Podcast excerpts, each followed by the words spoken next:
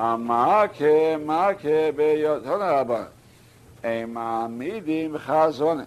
appoint the shamoshim who do this work of Malchus. People who lack kayach, v'yisere mada, but they have a lot of wisdom. Now, because it says he hits bechol keiche. See, if bechol keiche, you can't uh, welch on that job. You have to hit the whole keiche. So we appoint people who don't have much kayach. Chasere kayach, v'yisere mada, but they have to have a lot of seichel. You have to have seichel how to do it. They shouldn't do it shaloi kedin. Rabbi Yehuda Emer afilu chasere mada v'yisere kayach. He said we don't have to be medactic. Even somebody who is strong in kayach and weak on seichel, you can also appoint, because we have a right. The whole kayach implies even a man with a lot of kayach, the whole kayach. Omar Rove Kavosi eh, the Rabbi Yehuda mistaba. As far as like Rabbi Yehuda, that we appoint people with a lot of kayach, even they don't have much seichel. The Siva is written, Lo Yosef Pen Yosef.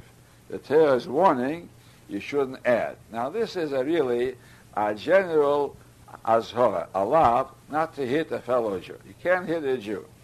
The question is, why is it written in this parasha of Malchus? Here's a mitzvah to hit.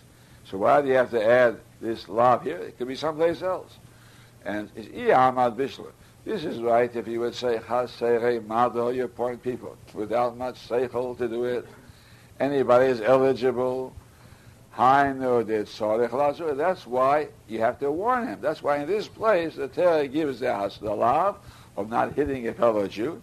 Because since you can appoint anybody, so should be someplace else, this warning. But a place where you have people who are competent, Talmidei Chachamim, they're the only ones who can do the job. So why should you have to put the warning in here? What did Rabbanan say? Rabbanan say no. Rabbanan say we appoint only Yisayei Mother, people who are superior in wisdom. And why is the Azhara written here? Because it's a principle. We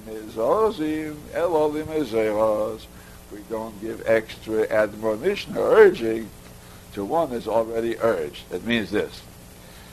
We invest our efforts in good people. Of course, it's important to tell everybody what's right, even people who are not good. For the good ones, it pays most to invest your efforts in them.